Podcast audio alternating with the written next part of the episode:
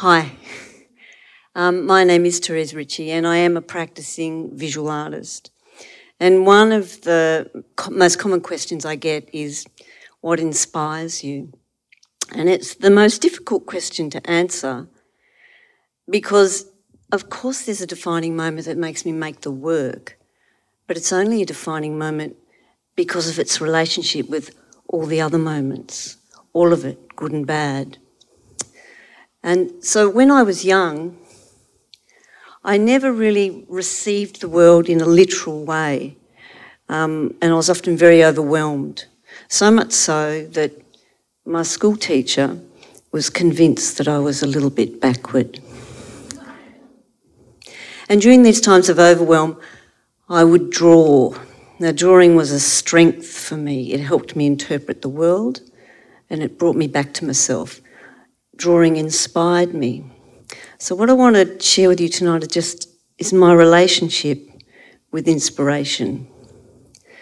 Um, so, for a very long time, I lived in a big, lovely house in Darwin, and it was it was a lovely home, and it was a typical home. But what wasn't typical about this home was the number and variety of birds that would fly into the house and kill themselves. It was brutal. And it wasn't random, it was constant. For years, I was tugging their sticky little skulls off the concrete or scooping their bodies out of the pool. It's true. because this is a story and it's true. oh, now I've forgotten where I'm at. Anyway, I always saw the consequences, but never the collision until one day I was sitting at my desk, probably making some art, and I saw this bush chook just fly straight into the louvered wall next to me and just break its neck. Now that was disarming enough, but the noise that was pushed out of that bird's throat upon impact was astonishing. And at this moment, I have to tell you that I am inspired by noise. I see pictures and sometimes words, often in Helvetica black. Um, and so the sound, the cry that came out of that bird's throat was raw, confused, it was shocked, and it was sad, all in one sound. And it was the sound that looked just like my mother's face when she knew that she was dying. Pain and shock and grief can inspire. It was two seemingly unconnected events, collapsed time, collided, and poured inside of me, dropped inside of me. And in that moment, I fell in love with my mother and she was an impossible woman to love. I was inspired. Memories of her just cascaded inside me like it was raining inside of me. So I got up and I went downstairs and I picked up this bird, and it was big and warm and soft. And I dug a hole, I put it in the hole, and I was just cradling its little red foot, or big, it was a big foot, was their cheeky feet. And I heard this shift and I looked up right into the eye of another bush chook that was sitting on the fence watching me bury its mate. Now, the conundrum of the suicidal birds was still a conundrum. I am a, gra- um, a collage artist and I cut and I paste.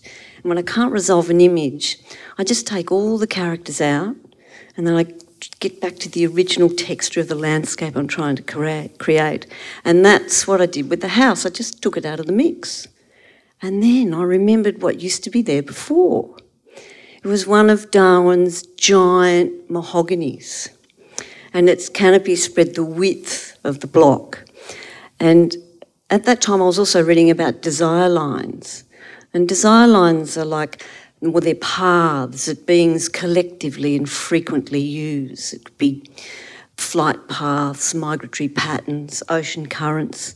They're desire lines. Cultures have desire lines. So to think about my culture's desire line, you know, we like to put up fences and carve things up and put in roads and, you know. And at our most extreme, we just shave the tops off mountains. We stab the earth as deep as we can. We dredge the seabeds. We blast bedrock. We divert rivers. That's our corporate, capital driven lines of desire, and we're all commuters. So every animated being inside the earth and walking on the earth, in the rivers and the seas and the lakes and the oceans, and in the air, all have lines of desire, paths, cyclic paths that they use frequently, some, some smothering, some smashing, but they wrap around and they go through the earth, and it's like gossamer. So I was thinking about that, and I was thinking about the tree and the birds, and I thought, well, maybe they just haven't caught up, and they were following some innate desire line towards the canopy of what was their home, but instead they were obliterated by the desire line of my home. Now, when I was about five, we had an outside toilet. You remember those? And the thing about that outside toilet was that my parents could never stop the redback spiders from living underneath the toilet seat. They couldn't move them on, just couldn't do it. And my mother had a strategy. She planted mint around the toilet. So it's a very, because that's a natural insecticide, it's very, we had a very minty toilet. My father had a different strategy and he suggested to me, if you're scared, why don't you talk to the spiders? now that was inspiring because one, he understood me, and two, I had permission to play. And so every night I'd walk down that path and I'd talk to the spiders in my head. I'd get to the door, I'd open the door, have my little torch, I'd flick the light on, I'd lift the toilet seat, I'd shine the torch on the little red redbacks and go, Hi, here I am. Do you mind if I sit down? Little did my father know that I went into that toilet more times than I needed to because I loved the spiders. And the budding artist in me just saw that with the right design, you can make something look very dangerous and beautiful at the same time. Now, jumping forward into my teens, can you imagine it? I was a teenager. My brother and I had an had big aviary. We had parrots and finches, and we had a lot of trouble with black snakes. And my mother's strategy was to whack them with shovels. Mine was, you know, mine was to get inside the cage and ward them off. And so when you get inside, excuse me, when you get inside a cage, it's you create a lot of the birds go into frenzy. They panic. So my approach was to sit down really quickly and close my eyes and concentrate on the noise. And amidst the cacophony of the birds, I could he- hear a pulse or feel a pulse. And over time, as I became more benign in my thinking and my body and my physique, the pulse became more palpable. Till at one stage, I couldn't feel the edges of my body. I could just feel the space. And it was the freest and the safest I'd felt, and I was inside a cage. Now, I always thought that that was about me communicating with the birds, but in fact, it was the other way around because I would go in there frequently and I was playing and I was sorting with sound and I was just separating the sounds of the cries from the sounds of the wings. I wanted to hear the sound of flight because I always wanted to fly. And I was listening to the flight, the wings, and in that, within, inside that sound, I felt the indolence of a caged existence. Inside is inspiration. And it was a defining moment for me because within about six months of that, my brother and my father opened those cage doors and those birds just flew out into the canopies that they'd been calling out to for several years. Now, now just jumping forward a bit now into 1989, I was walking with some Garawa and Yanyuwa people in the Gulf of Carpentaria, and we were walking back into country that pastoralists had locked those people out of for at least 70 years. So when we were, and I was there as a photographer. So we we're walking through the country, and the old people were that were calling out, constantly calling out, calling out. And later on, I found out that they were greeting the land and greeting the ancestors and asking the ancestors not to worry about the ignorant white person in the group. and incidentally, because on that trip, because of my inability to find sugar bag, I was called Flat Eye because I was a photographer. It meant that I had the depth of vision of a television screen. it's great, isn't it? now, um, I'm just remembering where I am. I'm at Brown's Mart. It's the 50th birthday, right? Okay. Last year, I had an exhibition at Charles Darwin University and it was called You Are Here. Did anyone see it? Oh, excellent. So, but I will be brief in the description of it. It was, um, for a backward person, it was pretty good. It was 20,000 words was, and a 25 metre timeline that stretched around the room, plus there were 20 painted images. But in the timeline, I charted the birth of coal and the history of coal and fossil fuel extraction in Australia right up until COVID.